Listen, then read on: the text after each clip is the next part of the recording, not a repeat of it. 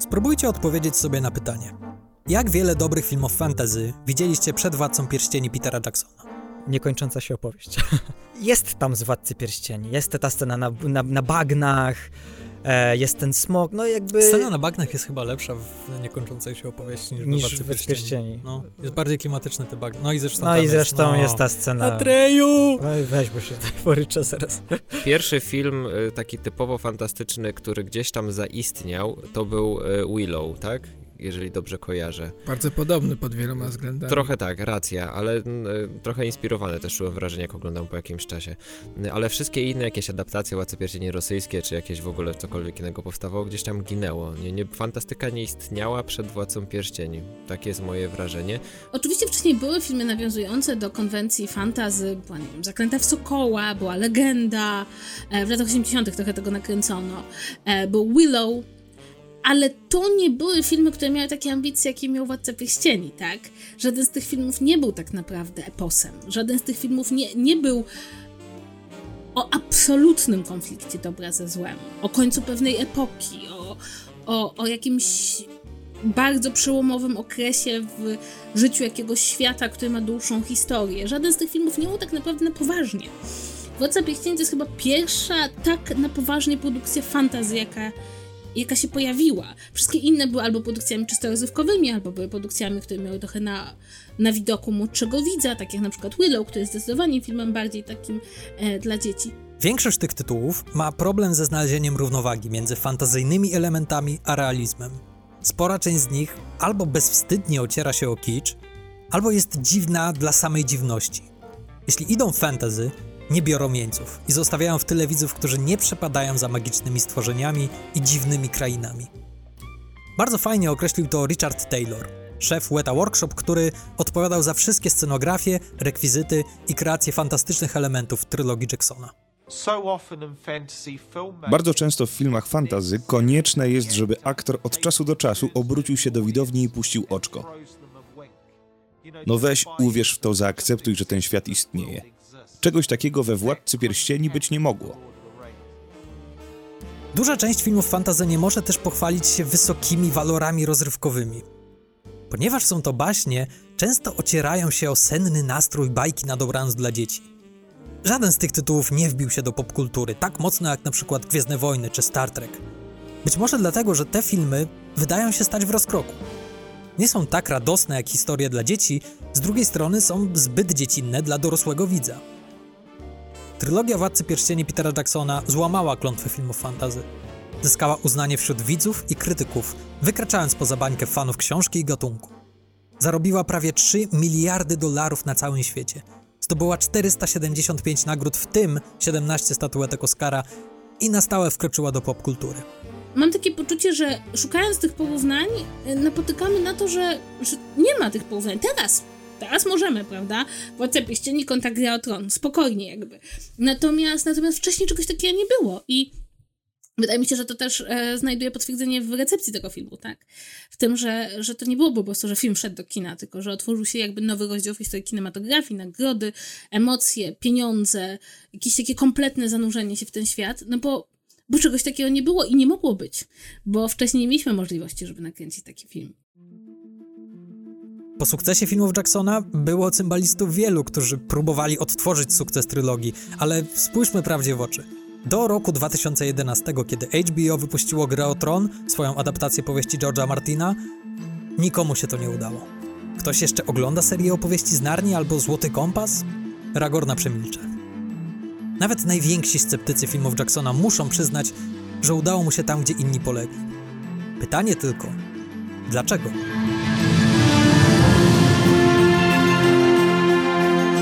Ten podcast filmowy przedstawia miniserię Władca Pierścieni. Historia mówiona filmowej trylogii. Odcinek drugi.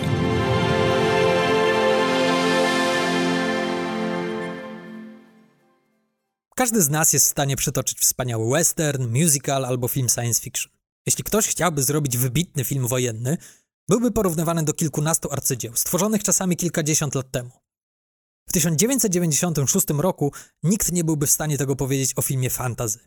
Peter Jackson dostrzegł w tym okazję do stworzenia czegoś wyjątkowego.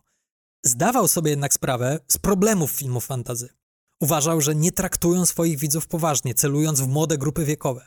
Postanowił więc, że jego ekranizacja Tolkiena będzie przede wszystkim realistyczna. Chyba żaden film z gatunku fantazy nie odniósł spektakularnego sukcesu. To znaczy, było kilka całkiem w porządku, ale Hollywood wydaje się z jakiegoś powodu nie darzyć zaufaniem tego gatunku. Pomyślałem, że trzeba trochę ten konkretny gatunek stworzyć na nowo. No i czemu nie mielibyśmy wziąć przykładu z Tolkiena? Wszystko jest w jego książkach. Tolkien nie pisał fantastyki. Mówił, wyobraziłem sobie, że akcja rozgrywa się w Anglii, w Europie jakieś 7-8 tysięcy lat temu. Więc powiedzieliśmy sobie, że jest to film historyczny. Tak jakbyśmy kręcili film o starożytnym Rzymie, albo tak jak Braveheart, że ci ludzie istnieli naprawdę, że to prawdziwa historia. Zróbmy film, w którym ten ciężar autentyczności będzie się odciskał na scenografii, na występach aktorskich, na wszystkim. Przy takim podejściu kluczową sprawą była praca scenografów i projektantów kostiumów. I oto na scenę wkracza Richard Taylor. Taylor pracował przy wszystkich filmach Jacksona od czasu Meet the Feebles. Tworzył maski zombie, hektolitry sztucznej krwi oraz wymyślne scenografie zmyślonego świata bohaterek niebiańskich istot. Poświęcił swoją karierę realizowaniu wizji Petera Jacksona.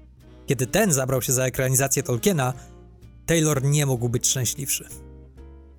Ogłosił więc nabór do Weta Workshop, filmy zajmującej się efektami specjalnymi i rekwizytami, którą założył wspólnie z Jacksonem w 1987. Zebrał wszystkich zapalonych artystów, jakich znalazł w Nowej Zelandii. Niektórzy świeżo po szkołach plastycznych, niektórzy byli całkowitymi amatorami. Udało mu się nawet znaleźć jedynego kowala w Nowej Zelandii, który tradycyjnymi metodami wykuwał miecze i zbroje. Był też specjalista od drzew, który pilnował, aby projekty lasów i entów były tak realistyczne, jak tylko się da. Genialnym posunięciem ze strony Taylora było zatrudnienie Alana Lee i Johna Howa, dwóch najsłynniejszych ilustratorów prozy Tolkiena. Jeśli kiedyś czytaliście ilustrowane wydanie Władcy Pierścieni, istnieje duża szansa, że patrzyliście na ich pracę. Dzięki nim filmy Jacksona wyglądają znajomo dla fanów prozy Tolkiena.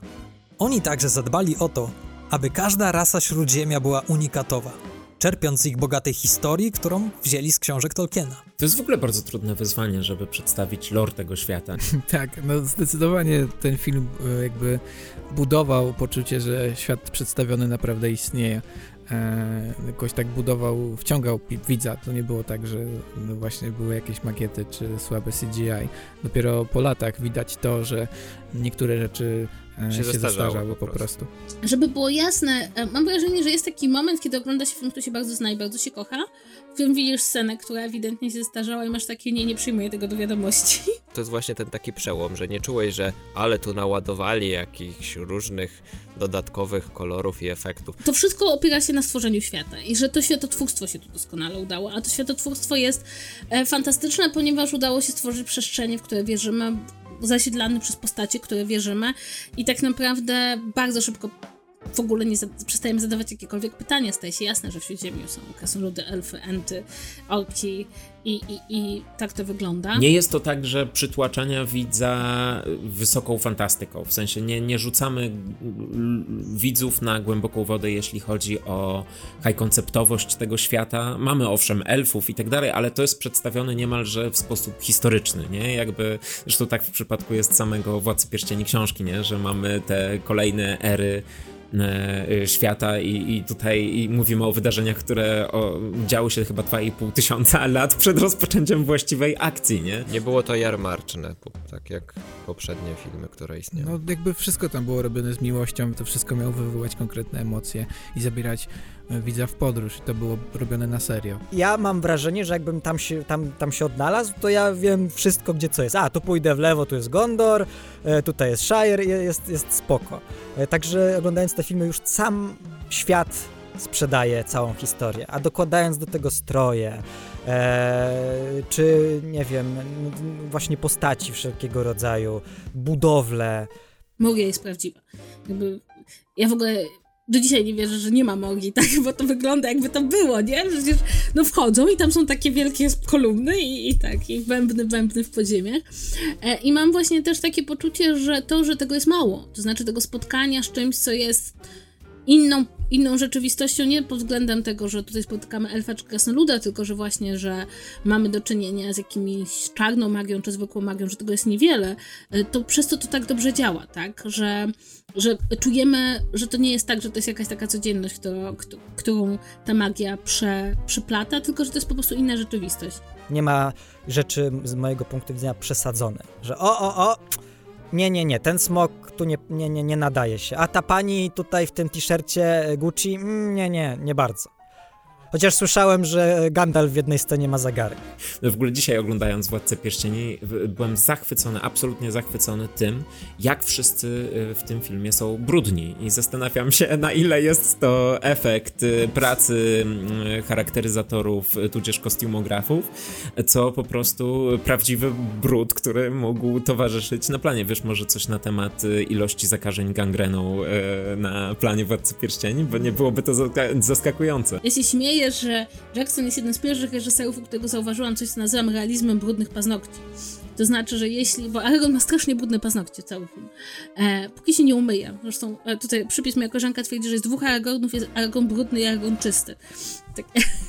To są dwa zupełnie inne postacie. Bardzo mi się podoba ta interpretacja, e, ale w każdym razie, e, że właśnie, że ci bohaterowie są przebrudzeni, że są tacy bardziej realistyczni, że to jest fantazy, ale to jest czyste fantazy. Takie czyste pod względem, że wszystko jest takie ładne i wypolerowane. I mam wrażenie, że to też wpłynęło potem na bardzo na, na kino fantazy i na filmy fantazy, e, że właśnie one też się starają być takie bardziej, bardziej okej, okay, to byłoby trochę przybrudzone, to byłoby trochę takie właśnie realistycznie niedoskonałe.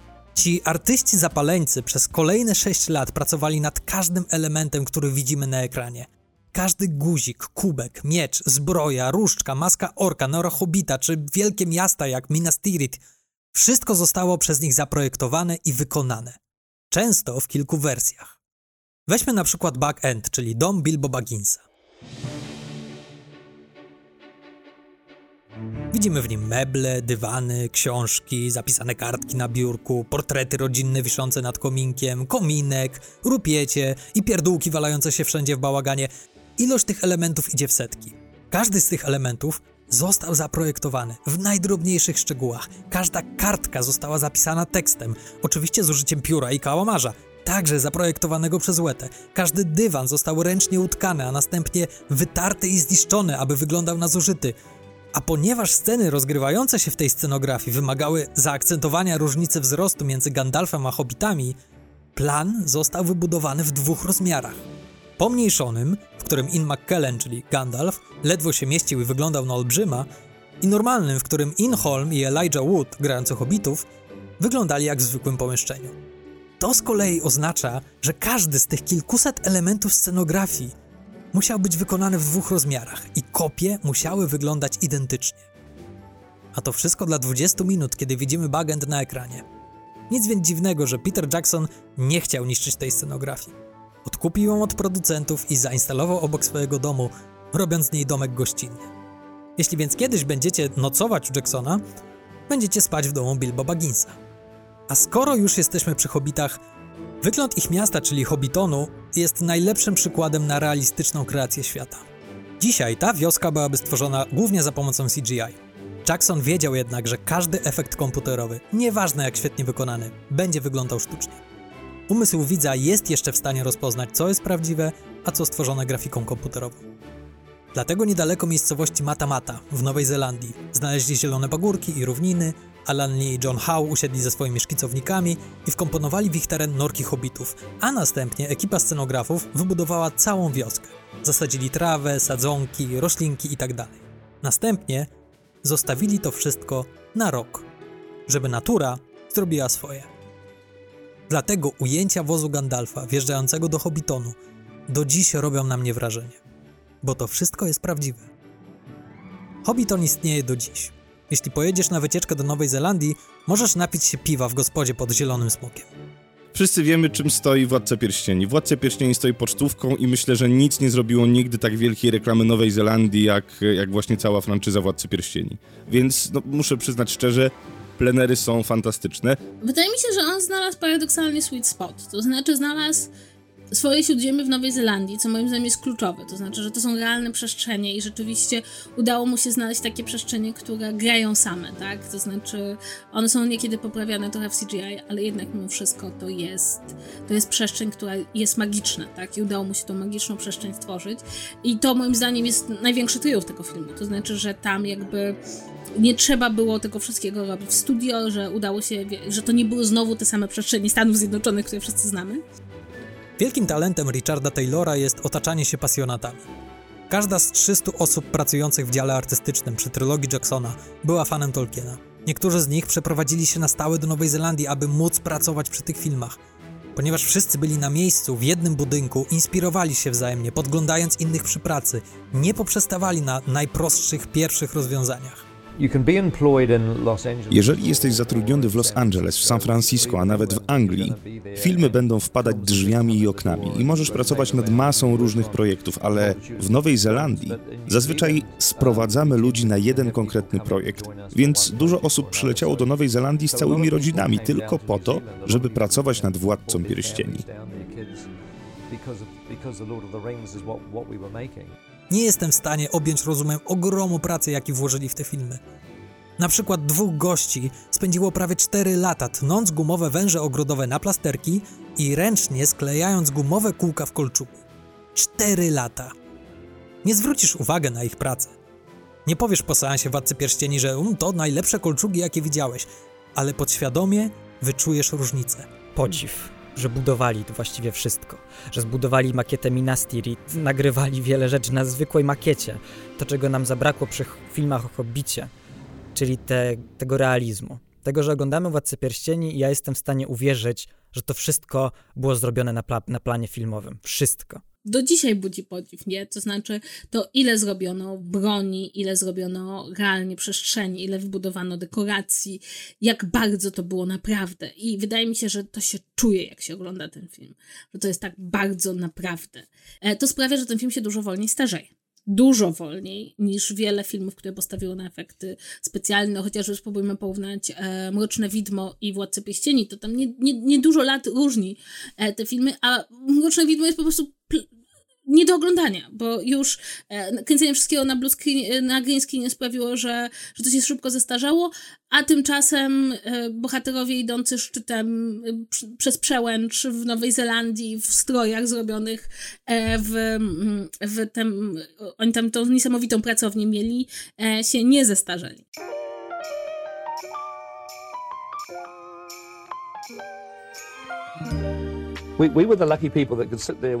Byliśmy szczęśliwcami, którzy mogli usiąść z władcą pierścieni i powiedzieć, gdybyśmy robili film, kogo byśmy obsadzili? Bo robiliśmy film i musieliśmy kogoś obsadzić. Często możesz zobaczyć filmy, w których gra ktoś, kto cię denerwuje. Więc problem z obsadą był taki, że jeżeli obsadzilibyśmy na przykład Froda, który jest irytujący, to zepsulibyśmy nie jeden film, a trzy. Jest dosyć słynna plotka castingowa, że rolę Gandalfa zaoferowano Seanowi Conneremu. To prawda. New Line Cinema szukało gwiazd, które przyciągną widzów do kin i zminimalizują ryzyko finansowej klapy. Connery odmówił, podobno, bo nie rozumiał scenariusza. Innym wielkim nazwiskiem, które miało szansę pojawić się w filmach Jacksona, był Russell Crowe, świeżo po sukcesie Gladiatora. Zaproponowano mu w trybie awaryjnym rolę Aragorna, kiedy Stuart Townsend, który został obsadzony, odszedł na jeden dzień przed planowanymi zdjęciami. Crow był zainteresowany, ale miał już inne zobowiązania. Ostatecznie brak wielkich gwiazd wyszedł filmowi na dobre. Byliśmy zdeterminowani, żeby stworzyć odpowiednią obsadę, żeby sprawić wrażenie, że aktorzy jakby wyszli z kart książki. Nie chcieliśmy wielkich gwiazd, żeby nie rozpraszały. To znaczy, myślę, że jeżeli weźmie się postacie ze słynnych książek i chce się, żeby były jak żywe, to nie obsadza się za bardzo znanych twarzy, bo źle łączą się z książkami. Chcieliśmy wspaniałych aktorów, którzy są jak kameleony, którzy przede wszystkim ożywią postacie z książek. Ostatecznie Gandalfa zagrał Ian McKellen i tak jak większość obsady, całkowicie stał się swoją postacią. W każdej części dla mnie Ian McKellen jest wygrywem. Tak jak ci powiedziałem, wcześniej czytałem, wcześniej czytałem Hobbita przed obejrzeniem jeszcze części i, i Ian McKellen zagrał tak Gandalfa, jak sobie Gandalfa wyobrażałem. Wydaje mi się, że Ian McKellen się doskonale bawi jako, jako Gandalf. Zresztą to jest niesamowite, jak sobie pomyślę, że właściwie dla nas prawie wszystkich z mojego pokolenia, Ian McKellen jest Gandalfem. A przecież to jest, wiesz, to jest jakby tak niesamowity aktor, z tak niesamowitym dorobkiem, fenomenalnym, teatralnym, jakby klucz, klucz do brytyj, zrozumienia brytyjskiego teatru ostatnich kilkudziesięciu lat i, i nagle się okazuje, że dla większości osób kojarzy się z rolą Gandalfa. Super morda, tak. Y, w całej swojej teatralności, patosie wspaniale, wspaniale zagrana postać. Tak samo właśnie Aragon był super zagrany. Ja osobiście uważam, że co wyszło e, bardzo dobrze, to obsadzenie hobbitów. Uważam, że tutaj udało się znaleźć aktorów, którzy jakby dość dobrze grają swoje postacie w kontrze do tego bohaterstwa i bardzo dobrze udało się obsadzić Aragorn. To jest moim zdaniem e, duże zwycięstwo, to znaczy nawet jeśli to nie jest rola wybitna, to ta szlachetność i wzniosłość, jaką promieniuje Mortensen, ma, ma, ma sens w tym sposobie e, prowadzenia historii. Oczywiście mogę tutaj, ja mam swój argument za tym, że Mortensen jest przystojny do grania Aragorna, tak? To znaczy, jakby książki mówią, tam wyraźnie e, Frodo mówi Aragornowi, kiedy się pierwszy raz spotykają, że gdybyś był zły, to byłby w sposób oczywisty piękny, a tak jakby, bo, bo zło chciałoby mnie w ten sposób zwabić i ja mam takie, mm, tak, mówienie jakby to się tutaj nie styka coś. Z ciekawości, gdybyś teraz jak masz świadomość tych wszystkich aktorów, którzy brali pod uwagę, gdyby Viggo Mortensen w ogóle nie żył, to kogo byś widział w tej roli? No, pytasz się mnie, kogo byś chciał za swojego ojca. No to jest... W każdym razie, jak oglądasz ten film, no to y, siłą rzeczy zaczynasz sobie czytając książkę wyobrażać Boromira tak, jak wyglądał w filmie. Ja na przykład wyobrażałem sobie go inaczej, jako jakiegoś takiego żołnierzyka y, dziwnego, nieokreślonego, y, a właśnie przez to, że się obejrzy ten film, no to te postacie siłą rzeczy ci się wrywają w pamięć tak, jak wyglądają. Też tylko tak wygląda, no, ale masz rację, coś w tym jest, to, to w Harrym Potterze tego doświadczyłem bardziej. Trochę jest tak, że te ekranizacje tak wykuwają to, jak sobie masz wyobrażać te postacie. Role, z którymi musieli zmierzyć się aktorzy, postawiły przed nimi niemałe wyzwanie. Grają archetypy w legendzie, która istnieje w świadomości czytelników od kilkudziesięciu lat. Nie jest to wdzięczne zadanie i uniemożliwia wejście w tryb Daniela Day-Lewisa czy Meryl Streep. Możesz albo podchodzić do tych ról jak do ucieleśnienia postaci z prozy Tolkiena, albo jak do kreacji aktorskich. Niestety przy tej drugiej opcji możesz być rozczarowany. Nikt, nikt, nikt, bo Gandalf wiadomo, a, e, Ian McKellen jest wspaniałym aktorem, ale to jest wszystko takie granie festynowe trochę dla mnie i każdy ten festyn w sobie ma.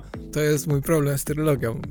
Nie jest problem związany z aktorami samymi w sobie, ale to jak byli prowadzeni. Dla mnie to jest kwestia y, braku reżyserii jednak, mimo wszystko, że on z nimi nie usiadł, nie porozmawiał, tylko powiedział, ty grasz mniej więcej, porozdawał rolę, wy jesteście orki, wy będziecie grali tak, biegaj, biegaj się wydurniaj, jakbyście topili marzannę w ogóle po pijaku, a, a cała reszta, y, ty jesteś elfem, to ty musisz grać y, wyniośle i wszystko, ty jesteś grubym, małym y, y, krasnoludem, to o, ho, ho, ho, ho. Nawet emocje są przedstawione jak w teatrze. Na przykład jedzie se Gandalf do Hobbitonu, e, przybiega Frodo i Frodo mówi Gandalf, Gandalf mówi Frodo! I patrzą na siebie i wtedy Frodo robi ha ha ha ha ha, a Gandalf robi ha ha ha ha ha. I to jest No piękne. to jest piękne, ale sztuczne, to jest teatralne. I e, to jest konwencja, w jakim one, ci aktorzy wszyscy byli prowadzeni w formie patosu i teatralności. I e, przez to e, no trochę mi giną oni e, w, w tej formie i ta forma mi przykrywa to, jak oni grają dokładnie. Tu proszę przaśność, tu proszę to wyniosłość, tu proszę czarodziej to zmędrzeć i w ogóle yy, yy, "Oh, fru, you shall not pass! Coś tam, no. Będę straszył głosem, bo jestem, bo jestem czarodziejem. I niestety to wszystko jest zagrane dla mnie za bardzo po literach. Ten świat już jest bardzo po literach, więc wydaje mi się, że akurat budowanie tych relacji, tych postaci, tego jest za dużo. Dla mnie teatralność tego, jak oni grali, jest nużąca i odrzucająca, więc... Dobra, nie no, ja jednak y, się nie zgodzę, ale może też patrzę z innej perspektywy, bo dla mnie to byli super bohaterowie i Aragorn, Viggo Mortensen, no ja nie wiem, nie wiedziałem wcześniej, że istnieje taki aktor, a dla mnie to jest taka jedna z tych ról, które jakoś trochę go zaszufladkowały, ale dlatego, że każdy patrzył na niego i widział Aragorna. No, oni byli superbohaterami naszych czasów. Wtedy nie było Marvela, to był Marvel naszych czasów. Oglądałeś superbohaterów, każdy był inny, to byli tacy Avengersi, nie? Nie, ja się nudziłem wtedy, a na Marvelu się nie nudzę, bo jest napisany tak, że się nie, człowiek nie nudzi. Dla mnie większość ról we Władcy Pierścieni udanie balansuje na cienkiej linie.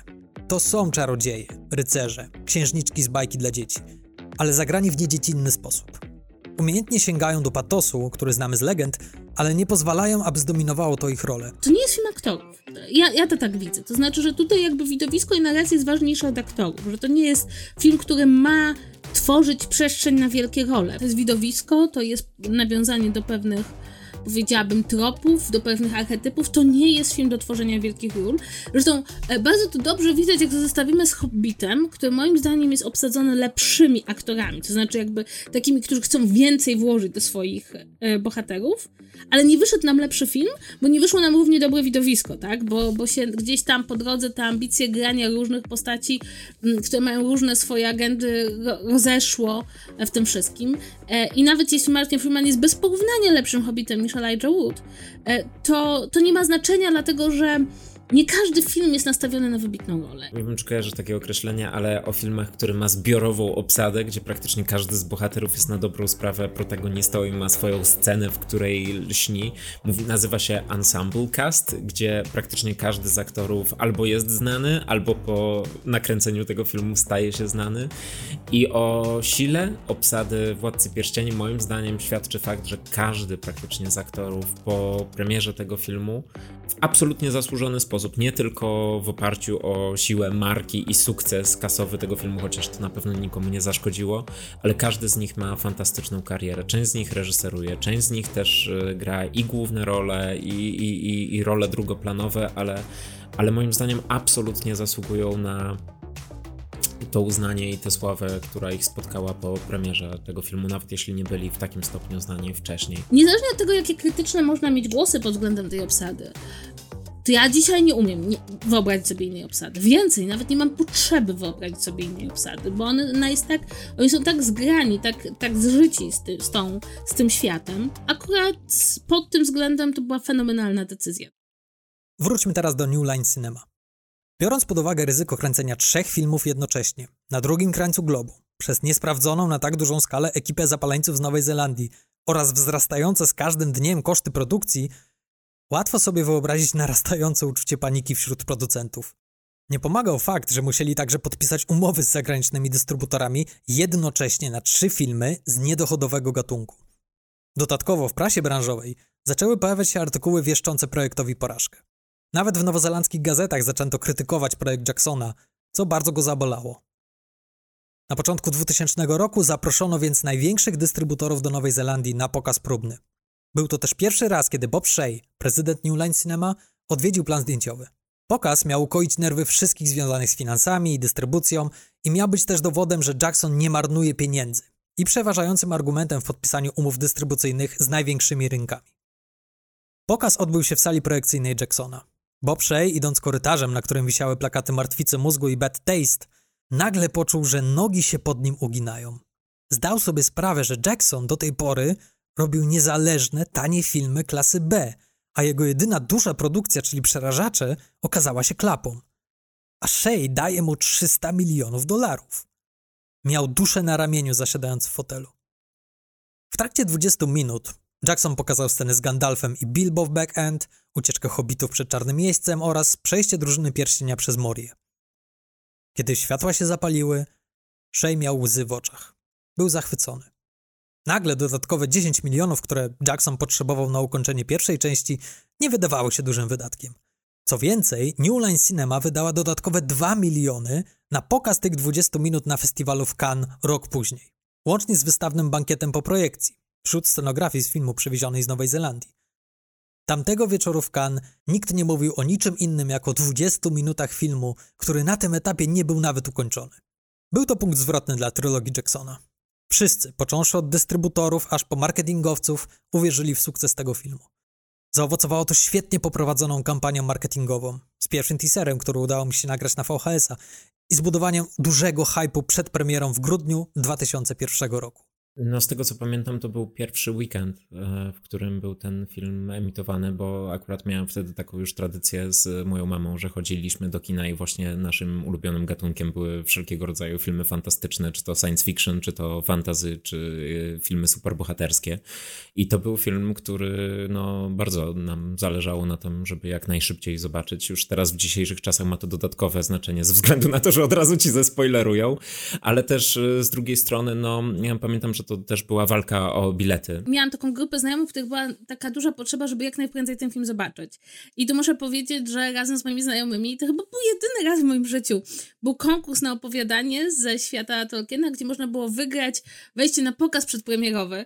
E, to było wtedy, kiedy pokazy przedpremierowe wydawały się czymś tak niesamowitym, że po prostu nie dało się w ogóle objąć rozumieniem. Pamiętam, że zaprosiłam moich kolegów do domu, żebyśmy wszyscy razem w trójkę napisali opowiadanie e, ze świata Tolkiena, tak żeby wygrać. Nie wygraliśmy, ale to dobrze pokazuje, jakie nas było napięcie, jakbyśmy na to czekali. Moja pierwsza styczność z Władcą Pierścieni jako filmem to było na VHS. Pierwsza część obejrzana na VHS w domu na małym jeszcze telewizorze. Jeszcze byłem za mały na kino takie, gdzie było dosyć dużo agresji i, i siepanki. No to był 2001 rok, tak? Mhm. Więc ja miałem lat 11 i pamiętam, że miałem pirata. Moim zdaniem to, że ten film jest dostępny na DVD i na tych wszystkich um, kolekcjach y, typu Blu-ray i tak dalej, poniekąd jest pewnego rodzaju zbrodnią, bo jest to moim zdaniem ten typu y, film, który byłoby fantastycznie doświadczyć tylko i wyłącznie w kinie. Że na przykład, nie wiem, raz na pół roku można byłoby przez tydzień obejrzeć Władcę Pierścieni tylko i wyłącznie przez ten jeden tydzień i ja gwarantuję, że, że regularnie bym oglądał te filmy właśnie w takich warunkach. Drużyna Pierścieni byłem z bratem bratem i z jego dziewczyną, obecnie żoną w kinie. Super było.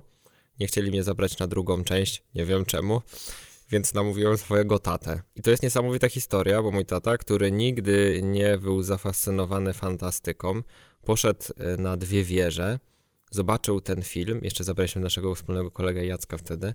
Co to za wyjście w ogóle? Tata... No nie wiem, tata, kumpel. I, I mój tata powiedział, wow, ale to był super film, kiedy wychodzi następny, a ja byłem taki, o ja nie wierzę, mój ojciec też polubił Władcę Pierścieni i na trzecią część też poszliśmy razem, więc to było takie wspólne przeżycie. Jakby wtedy, gdy wychodziła druga część, to ja miałem chyba nie wiem, 10 lat. To, to nie do końca chyba mnie by jeszcze wpuścili do kina na coś takiego. Zawsze już będę pamiętał to intro, kiedy odzywa się, może ktoś tam, to się Galadriela chyba odzywa, czy, czy mhm. na, na, samym wejściu, jak opowiada historię pierścieni, będę to pamiętał do końca życia, że jest to wejście. Od razu wprowadza mnie w świat Władcy Pierścieni, bo słyszę najpierw głos elfów i to już wiem, że oglądam Władcę Pierścieni. I słyszę słynną melodię. Jakbyś mi puścił pierwszą sekundę, to będzie Władca Pierścieni. Wydaje mi się, że nie byliśmy sobie w stanie wyobrazić, czym będzie ten film, bo nie mieliśmy żadnego punktu odniesienia. Spodziewaliśmy się czegoś, ale trochę nie wiedzieliśmy czego, ale napięcie było. Było, zdecydowanie. Drużyna Pierścienia zarobiła 860 milionów dolarów na całym świecie, w tym 313 milionów w Stanach Zjednoczonych. Widzowie uwierzyli w wizję Jacksona. Fani Tolkiena odetchnęli z ulgą, a środowisko filmowe patrzyło z podziwem na ekipę Jacksona i odważne decyzje New Line Cinema. W jednej recenzji, która mocno wbiła mi się w pamięć, autor przyznał, że nie wierzył w to, że jeszcze kiedykolwiek doświadczy w kinie takiego zachwytu i zdumienia, jak wtedy, kiedy w wieku 7 lat oglądał pierwsze Gwiezdne Wojny George'a Lucasa. Peter Jackson udowodnił mu, że się mylił.